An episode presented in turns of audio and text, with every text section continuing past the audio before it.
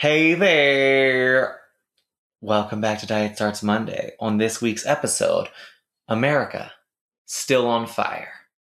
And we have our very first interviewee of all time. Enjoy.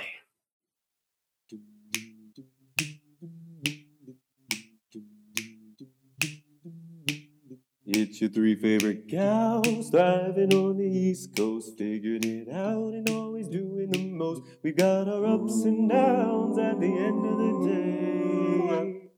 Don't forget, diet starts Monday.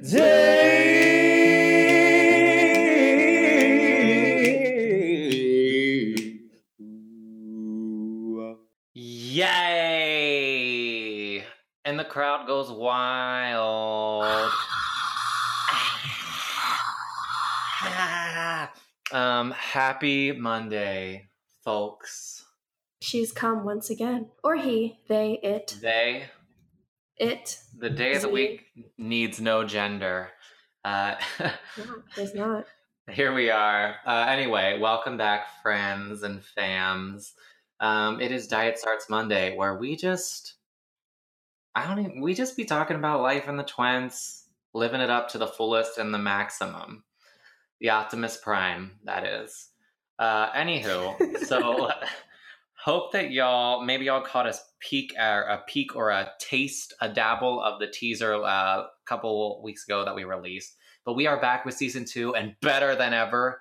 Um, well, you be the, you'll be the judge of that. But so we're gonna just hop right in. We've got honestly the haps. We we kind of went through a lot from the summer, and in the last couple weeks, I feel like it's been medium dry, or maybe I've just been tuned out. Like Maya, I don't know what's on your mind. No, it's been high, medium, dry. It's just been a lot of the same, some same bullshit. You know, what's going on? Uh, I think our Really? one big one is. Uh, are you gonna say Kavanaugh?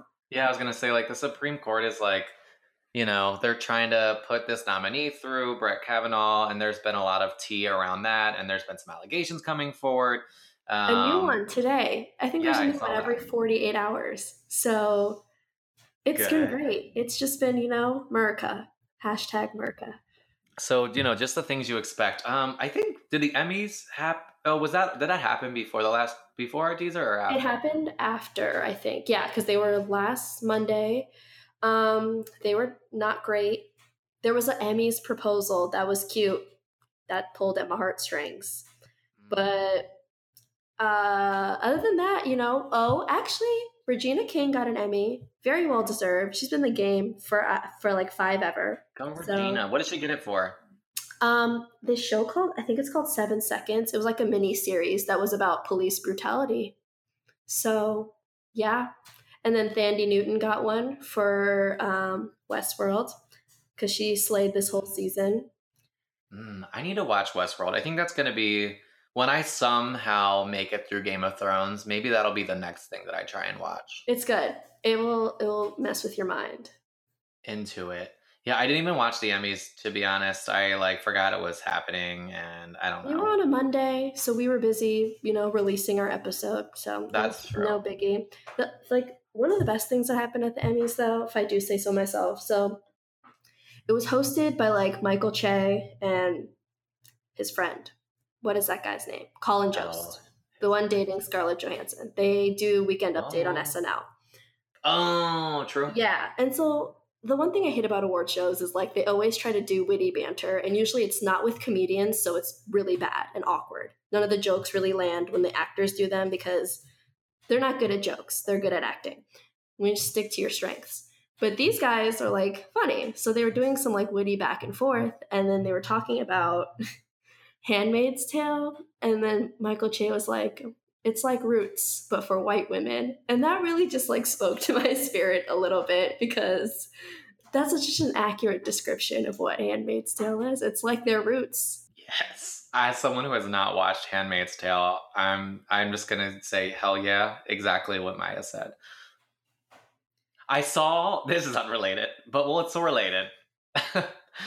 uh, there was there is now a sexy Handmaid's Tale costume available for Halloween for any of you sexy handmaids out there. I think it was it's unavailable now because of all the uproar. They're like, Oh, really? This is a travesty on women's rights.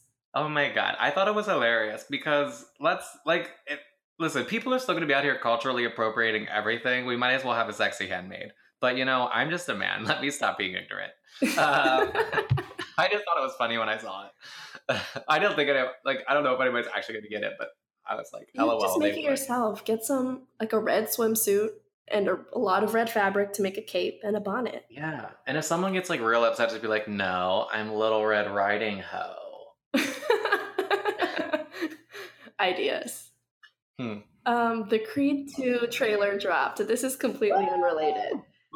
But we were talking about Creed 2 personally in our group chat. And so that trailer dropped, and Michael B. Jordan and Tessa Thompson have a whole baby. So I Uh, and he's sweating, so mm, so yeah. He be sweating. And then Mm, yeah.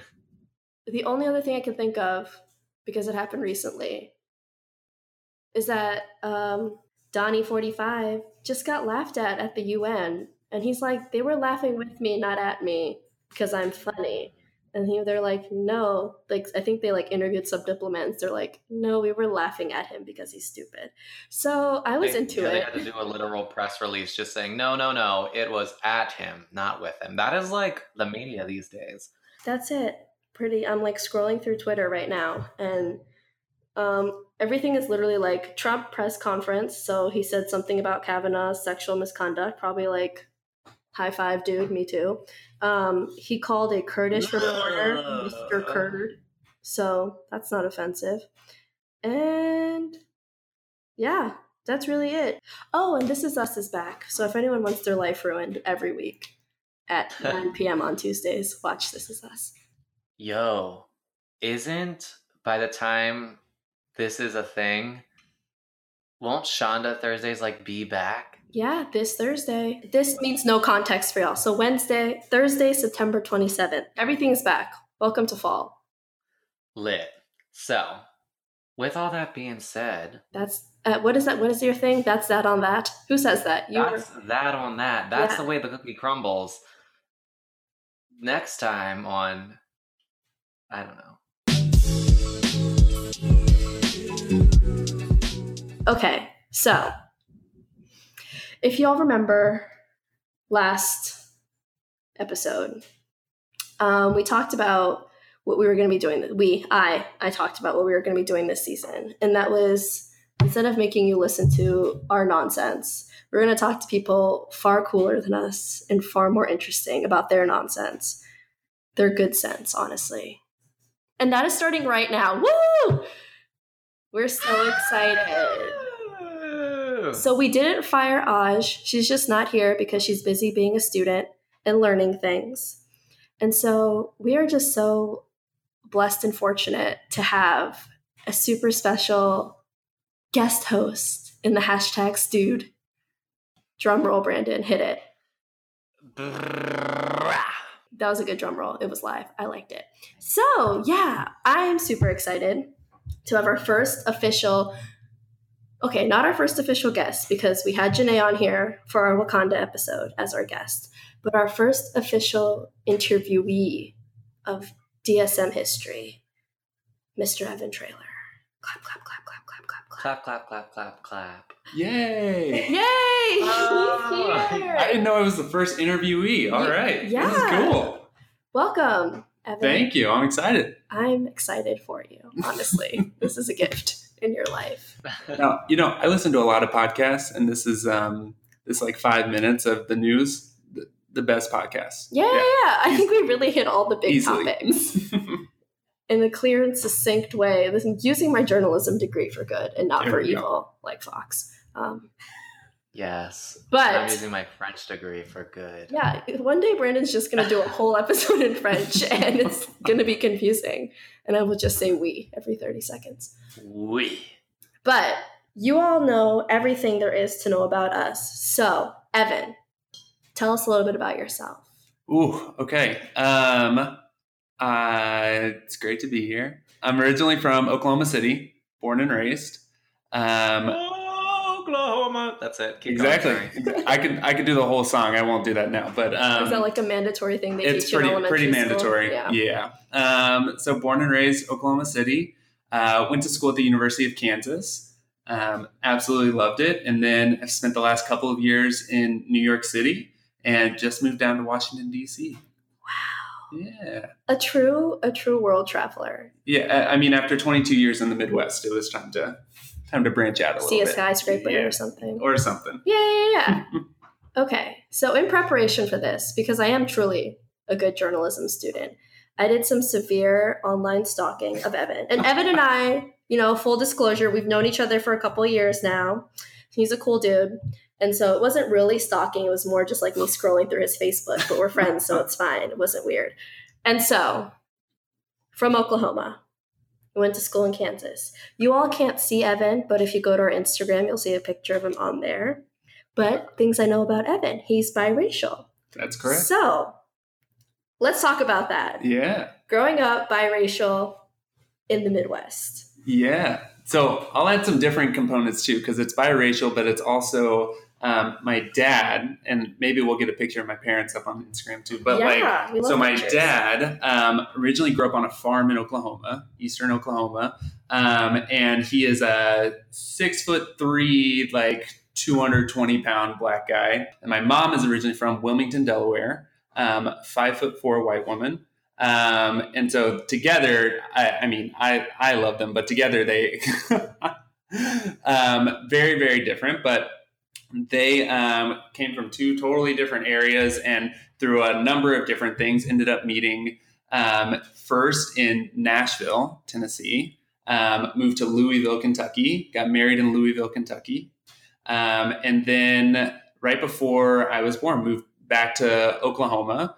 Um, and yeah, growing up biracial in Oklahoma City, fascinating. Um, so, and my mom's side of the family is also Jewish. So, um, from the time that I was born, kind of grew up in the Jewish community as well. Um, not a big Jewish, not a big, uh, not a lot of people of color in the Jewish community. Um, in the United States, there, they estimate that there's like 10%, 10 to 20% of, um, of Jews are Jews of color. Um, but a lot of them don't really show up in synagogues. Um, and so grew up as one of a, a, few people of color at my at my synagogue in Oklahoma City. Um, and yeah, just depending on where I was, it, it, it, always raised new questions, but being biracial and Jewish. So when I was um, going to elementary school and middle school um, in a pretty diverse school in Oklahoma City, um, the unique thing about me wasn't that I was biracial so much, it was that I was Jewish and people had never met someone who was Jewish before. So it was explaining that to them. Um, when I was in middle school, that was the first time that I started taking on some racial ambiguity and kind of understanding that a little bit. So um, I played soccer growing up, and so because I have kind of tan skin and I play soccer, um, I, people thought I was Latino. Um, Hmm. I've also spent a lot of time in Israel, so people think that I'm Palestinian.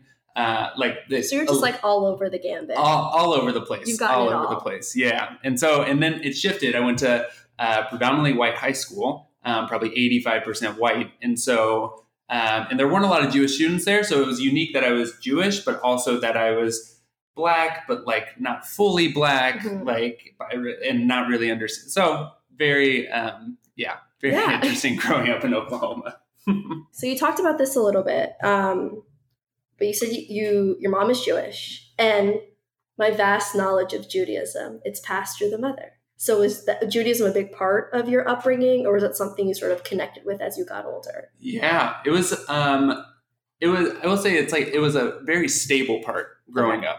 Um, it wasn't until I got into high school that I really felt that Judaism was like mine. That I like wanted to be a part of it. So I grew up going going to synagogue and um, religious school, and um, had a bar mitzvah when I was thirteen, and um, like kind of went through all those things and we were active in the in the community. Um, but it was really going into high school where i started going to jewish summer camp and got involved in youth group where that's where i really felt that judaism was like oh i, I want to explore this more. It was more than um, just showing up to religious school once a week or anything like that but um, really yeah really starting to explore it. And especially in oklahoma city not a lot of Jews at all. And so um, it was really cool to kind of take that on and starting in high school and definitely in college where I met a lot of people who had never um, met someone who was Jewish before, kind of took on that role of explaining Judaism. What does that mean? What is, uh, yeah, people on my dorm floor at the University of Kansas. So 18 year olds who had never met someone who was Jewish because they grew up like small town Kansas. Yeah. And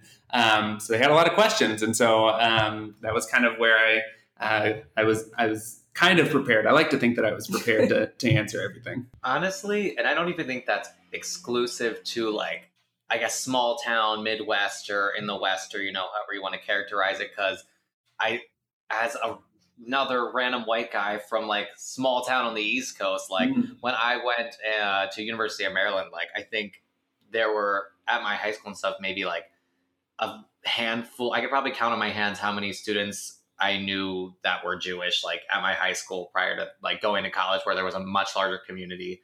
Um, so I think that's definitely like the case in a lot of the like small town USA, so to speak.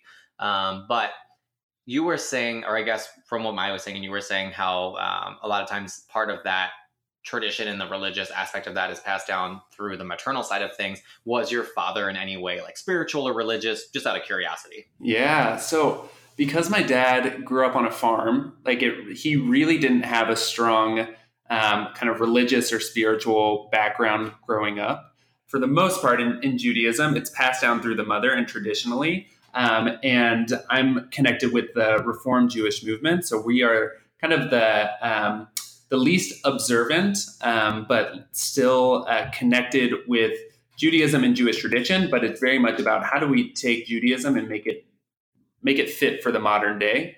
Um, and so, in, in our in our movement, in the Reform Jewish movement, um, we believe that if the father is Jewish, then the the kid is also Jewish. Okay. Um, and there are some movements in Judaism that don't believe that and don't see that. And we are um, for decades now. I've kind of had a much more inclusive, open um, perspective. But yeah, so my dad grew up on a farm wasn't super connected with kind of religious spiritual life and so um, when my parents got together um, my mom was really clear that it was important that her family was connected with the Jewish community. Um, and in Judaism, it's a it's a really big process to convert to Judaism. Um, there's a a story that, depending on which rabbi you talk to, they say that they practice. But there's a story that if you are a rabbi and someone comes up to you saying like, "I want to convert," you're supposed to say, "No, sorry, you can't do that," three times to like Mm, see mhm. if they are serious about doing that. I don't know if I don't know if every rabbi actually does that, but um, but it, it's usually a year or so long process of Wow. studying and learning and being connected to a community in order to uh, to convert. And so my dad didn't go through a conversion process, but um, from the time that I was born, really was part of our community and.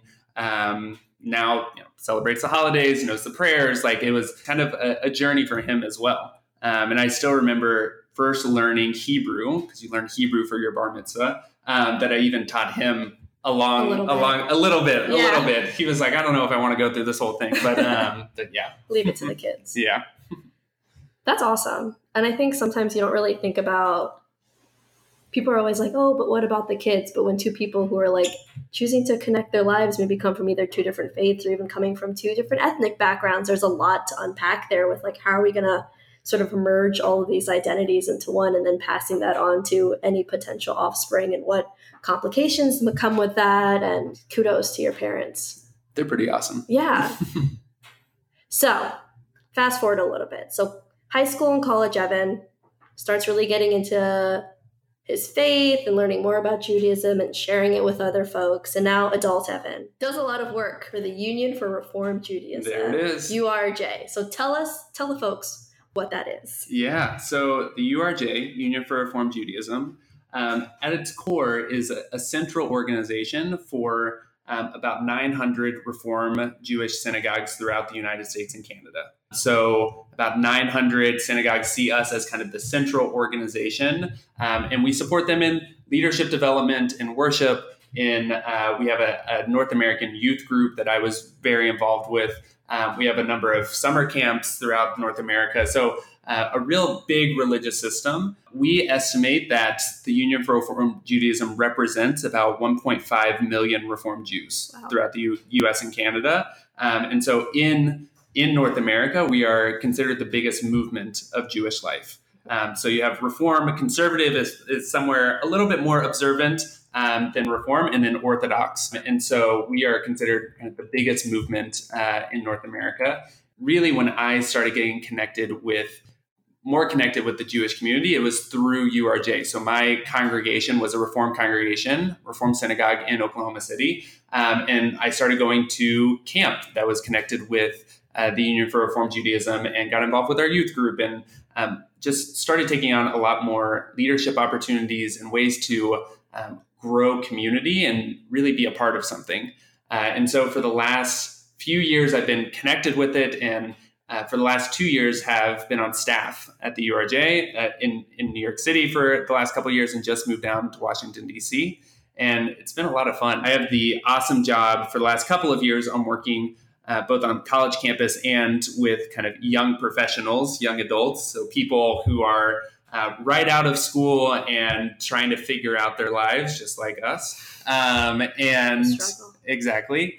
Um, and then now I'm, I'm in a new role focusing just in the college space. We have a number of opportunities, particularly around Jewish social justice, that we're really uh, excited about, passionate about. I would be remiss if I didn't say there are 41 days till the midterms. Um, so get registered to vote, get out to vote. We're doing a big push through all of our student leaders right right now for that.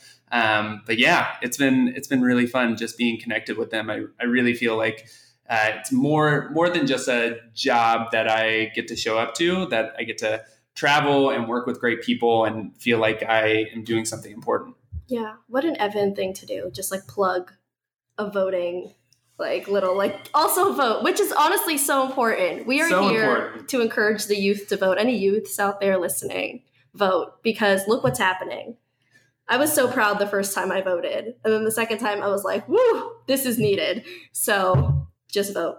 I, I truly, yeah, I Retweet. truly believe that in uh, in a hundred years in the history books, that 2016, 2018, 2020 are going to be the most important elections, um, probably in a century. Yeah. So be part of it. I know there's a lot there's a lot of barriers. I was just listening to this uh, to this other podcast and also saw an article about how college students are struggling to register to vote and get their absentee ballots because they don't know where to get stamps. Oh, So okay. I just want to say, CVS, Walgreens, Your anything local like grocery store. make it happen. It's important. Make it happen. They hide them under the cash register, but they have them. They're right there. They're there. They're Just right ask. there. Yes. Yes, I just want to say, I as someone who recently relocated, um, and I mean, you can Yeah. probably relate to this, but I've lived in Maryland my whole life. I just moved to Illinois, and so I honestly was pretty confused when I got here about like, am I supposed to absentee ballot for Maryland? Am I supposed to get registered in Illinois? The best thing you can do, like we, as young people who have harnessed the power of the internet for the most part for a lot of our lives, use Google. Like, see what you have to do for your particular state or your locale, whatever that is.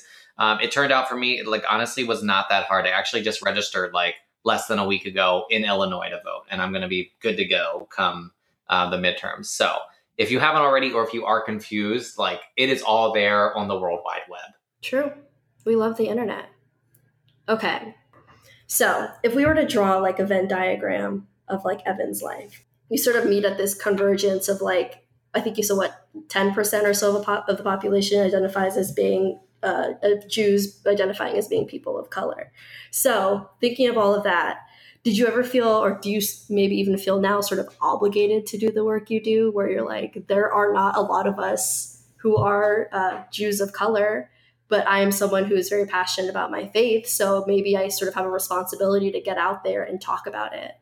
hmm Yeah, absolutely. So I would say um, I identify as biracial, black and white. I Mhm. usually kind of like spell it out for people so there's not more questions. But um, and yeah, I I think it was really when I got to college that I started having more consciousness of what does this mean that I am both a person of color and Jewish. and to be so deeply connected in the Jewish community that is predominantly white.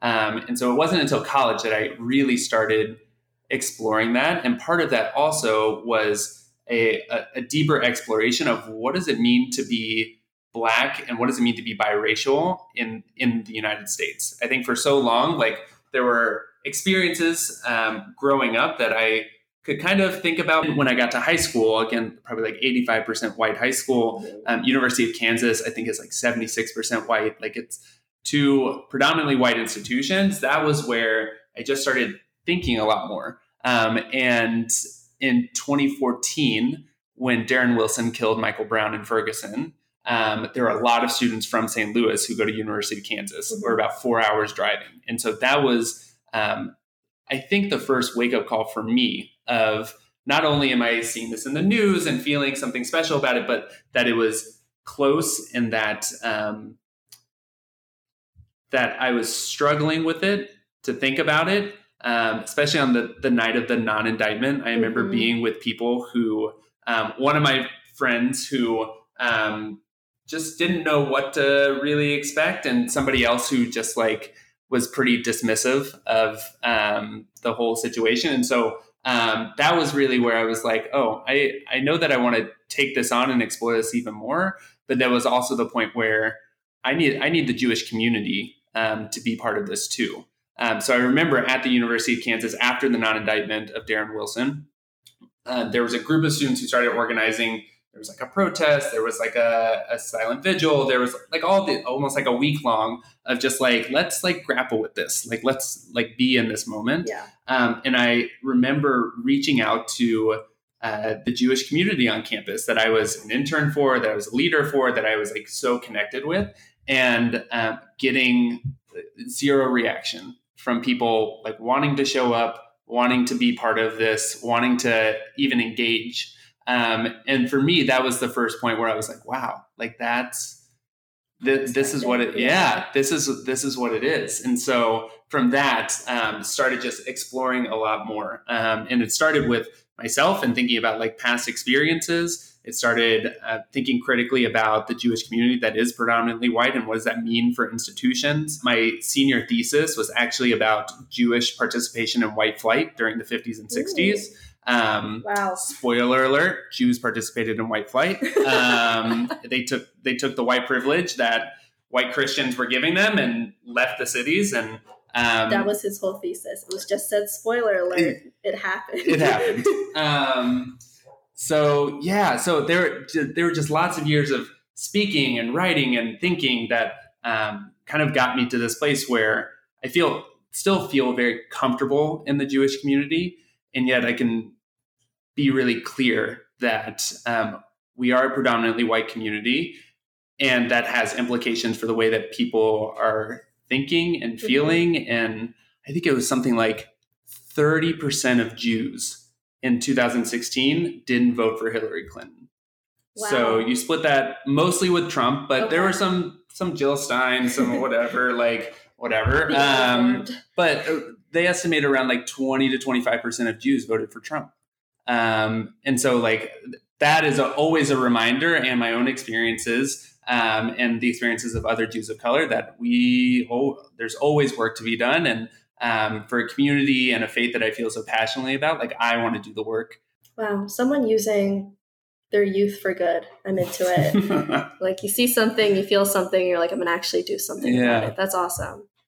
While I was doing my research on you, Evan, I came across a sermon that you gave back in the day. It was like January 2016.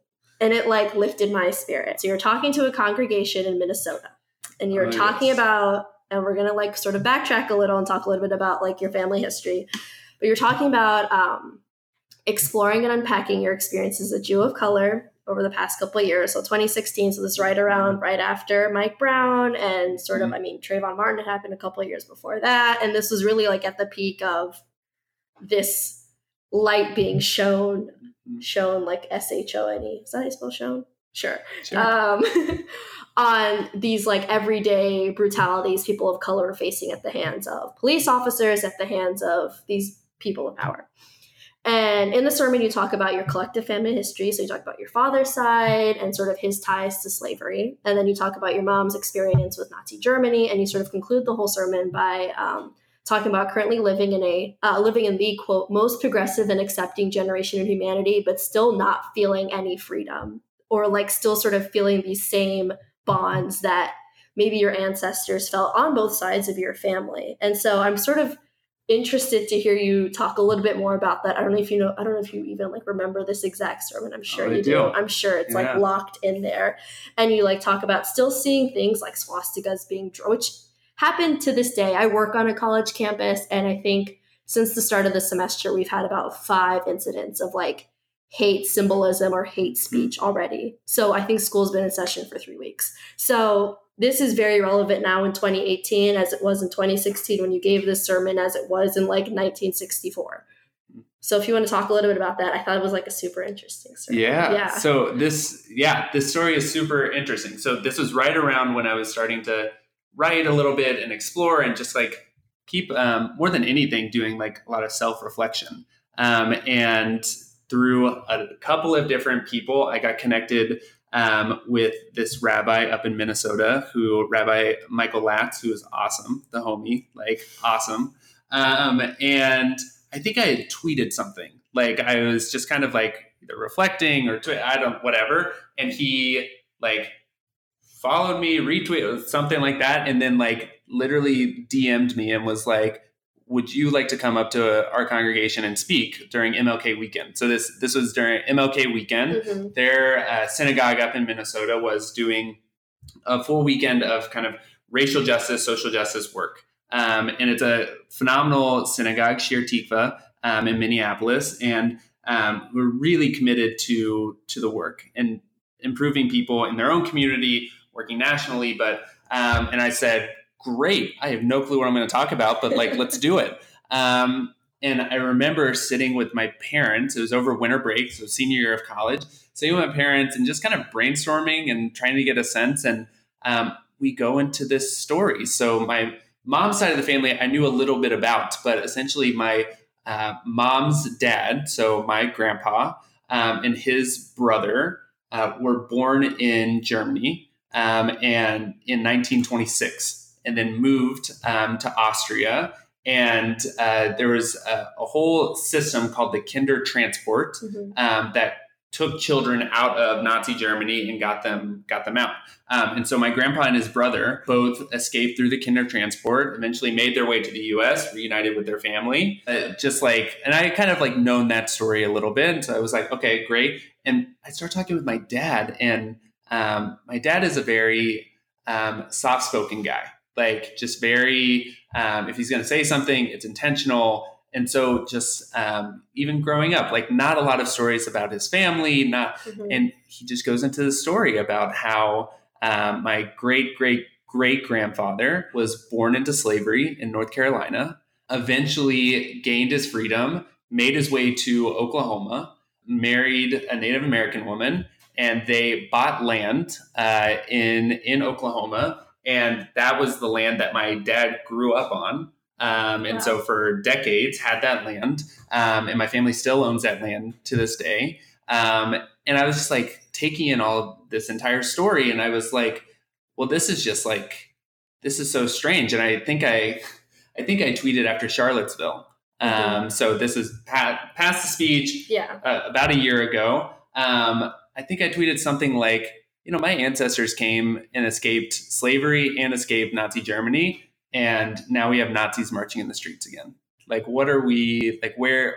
How do how did we get to this place? Yeah. Right? How did we, how did we get to this place? Um, and so that's what the the sermon was about. Was just kind of recounting my family's history and to say that we are in the most progressive, liberal, all of these things, accepting, inclusive generation in all of human history, and yet um, we are at this place where so many people on a on a daily basis, um, through so many different things, find themselves running into walls, um, and it's the the walls that people create um, in workplaces, in housing, in all of these different things that um, that just shouldn't be there. Yeah. Yeah. Wow. kind of. I, that was me sitting sitting with my parents. Like, seriously, Yeah. This is this is like this family. This like you know fun loving family. Us- just great. Like, is interesting? Question Wow. Like yeah, yeah, yeah, no. Family history is so interesting because sometimes, like you said, you have heard sort of like your maternal side of the history, but then it's always sort of like that unspoken piece that you like don't really think about it because no one at, no one says anything, and then when you finally learn about it, you're like, oh, like hey, that is like true American history in my blood, and Yep. sort of sitting on a, a treasure trove of facts over there, Dad. Yeah. Seriously. Whoa. Dads always be being quiet. Ugh, that is such a dad thing. yeah. Damn, dads. Reserved as fuck. Masculinity does not equal reserved. All the dads out there, if you're listening, speak your truths. Tell us our history. Sorry. Feelings. Well, I only have one more question left. So, in conversations we've had in the past about like where is the trajectory of your life going, you had mentioned inklings of like potentially wanting to become a rabbi, go to rabbinical school, yeshiva. I know things. Um, is that still the dream? And if so, what like sort of sparked that interest for you? Uh, that is that's still the dream. Um, if you were to ask my parents or other people, I keep putting off the dream a little bit. Um, it happens. Just having a good time working right now. Yeah. Um, but that that is still the plan. Um, and I think it was really when I started getting more involved with the Jewish community. So many of my mentors were rabbis. I like looked around one day and I was like, how do I know all of these rabbis? Like what? Like why? Um, and that was when it was probably in high school, and then throughout college, um, continued like having mentors who were rabbis, and um, just started talking with some of them and really understanding what that looked like. There was a, a period of time, and there's still like a little bit of like I like want to go into government or politics or like kind of go into that realm. Mhm. Um, and I think what like brings me back is just the the opportunity that rabbis have to um, serve people in a in a nourishing way. Um, I think that there are some politicians and I, I think like people in government who are doing really important work, and that's really that's important for me that I am doing something that feels important to other people um, and that I really feel like I'm serving other people. Um, but there's something really nourishing about having the opportunity where my job could be um, just like my rabbi at the University of Kansas. My job could be to take three students out to coffee, um, and one of them is dealing with a, a grandparent who just passed away. One of them is worried that they're going to fail all their classes. One of them, you know, have all all of these students and all these people have all of these challenges, and so if I can um, be just a little bit of comfort and then to to move people um, to something, uh, that's really exciting for me. Um, and I, I also think that there's something about being a rabbi that you know the tradition so well. You know Judaism. You can um, you have all of its wisdom um, that can take us in so many different ways. Um, and so I love like looking at a political moment that's going on in the world and um, not asking like what does Judaism have to say about this because that's not always the best way, but what parallels are we seeing from the Torah, the, the Jewish Hebrew Bible, to uh, to what's going on here?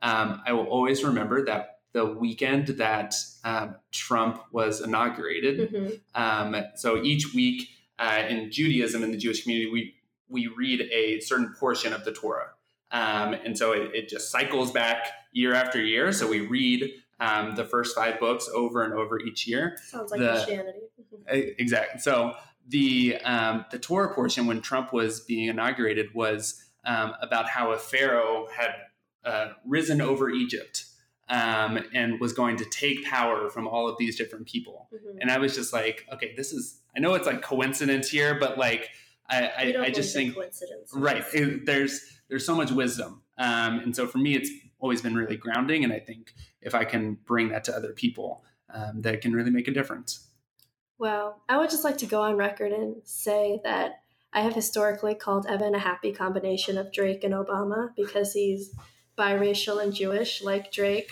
but really well spoken and intelligent and eloquent like Obama, and also biracial like Obama. So uh, you heard it here first, second, and third. Uh, Evan Schroeder for president. And Drake for- Bama. Obama. I would also like to go on record and say that I am a little Jewish, Yeah, and I'm very inspired by you, Evan. I Yes. love it. Fun fact. She said. No, She listen. said. She said. Everyone pause. She said, "I'm a little Jew." there is a large Ethiopian Jewish That's population. And my mom's like great great great grandmother was Jewish. we're And, since for it. Judaism, as we've previously stated, is usually passed through the mother, I am Jewish. I almost tried to go on birthright because of it, but it just didn't seem legitimate. So I didn't want to play the system. But that's neither here nor there because this is not about me. We're we're not here or there, but we are here for you being ignorant. that's not ignorant. This That's is very well reality. researched. Honestly, how compelling. Listen, go on this journey with me. You're a birthright coordinator, application reader. You get an application from a young woman who recently learned of her Jewish ancestry um, through tales from her mother. And she just now felt so inspired that she wanted to visit the homeland for free. Would you not send her on this journey to really explore? Oh my god, I had to mute it. Oh my god. just really explore who I am. I've just blown both their minds. Evan is here with his mouth open. Like, why did I sit down for this correct. interview? Um, it started so high Yeah. and just went so low. we anti Michelle Obama here.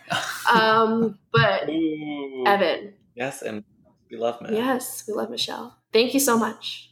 Thank you. We're not going to let This you leave so quite yet. Yay, we love fun. Yeah. Fun is fun.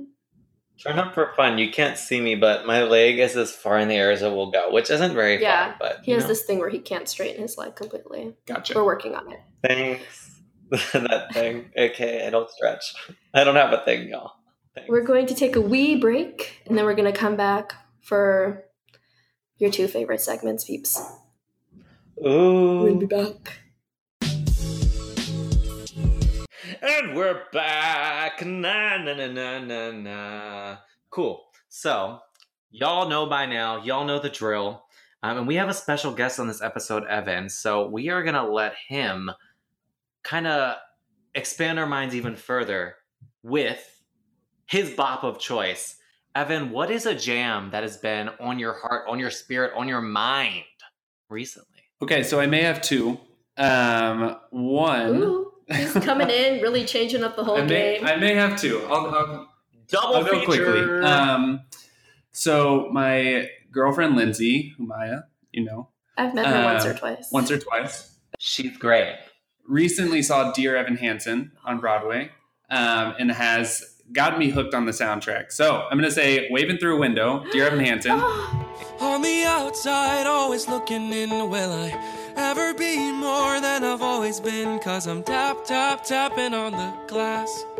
Waving through a window. I- Incredible song, make you cry a little bit. Um, the second one that I think has been my jam for three months now, four, whenever it came out, um. Janelle Monáe, "Crazy Classic Life." I think it's the second song on the on the album. Great it's um, yeah, Wow, for, like, the DSM months now. It's like- of approval. yeah, for months now. So That whole album, we are uh, Janelle Monáe stands here. love it. We love her so hard. Yes. Aj would be birthing a whole child Yes, of Stanship right now if she that was would be here. happening. We're just here for her and all of the musical things that she does. So we're into these bops. Love it.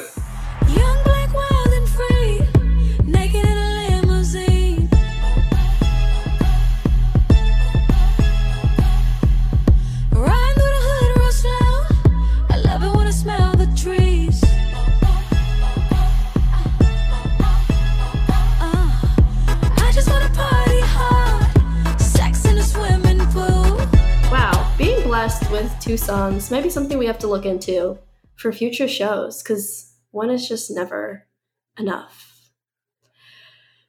But alas, folks, we've made it to the last part of our show. I think everyone's favorite part, your bi weekly dose of historically male objectification. One day we will throw a female in there, but the world still isn't ready. We've gone through enough as women at this point, and so we will still keep objectifying these men until we get tired of it. And I think Brandon has the honor of doing said objectifying. I know English. So, Brandon, what you got, kid? Yay. Okay. So I was thinking and mulling it over. That's a word. That's a thing people say. Um, but recently, some trailers for the the adaptation, the film of Venom, have dropped, and I know where you think I'm going with this, or where all you folks think I'm going with this. And while Tom Hardy is a cutie patootie with a booty, that's not the bop or the ass this week. It is actually going to my homeboy Riz Ahmed. So Riz is like so fine. I've been crushing on him for like a bit now. Um, basically, if you don't know who Riz Ahmed is, you've probably seen him already in something, but he um, has more recently been in some of the Star Wars films in like a sort of minor supporting role, but he's like super fine. Um, he just has this like beautiful, like bone structure situation going on in his face, his jaws, everything. His cheekbones are fierce. His like, he has like a very angular face, and it's just like, be pointy. Yes, sir. We approve. Um, but he's going to be in Venom uh, in that film. So if you haven't seen him already, I'm sure you'll see him in previews and things there. Another recommendation for y'all, if if any of y'all are subscribed or have access to other people's HBOs like myself, shout out to my girl Maya. Um, he actually stars in a yeah he stars in a mini series called The Night of. Um, it's pretty short, pretty easy to get through. It's like eight or nine episodes that are like 45 to an hour each. It's like a crime drama, but he is the main uh, protagonist, if you will, of that series, and he is incredible.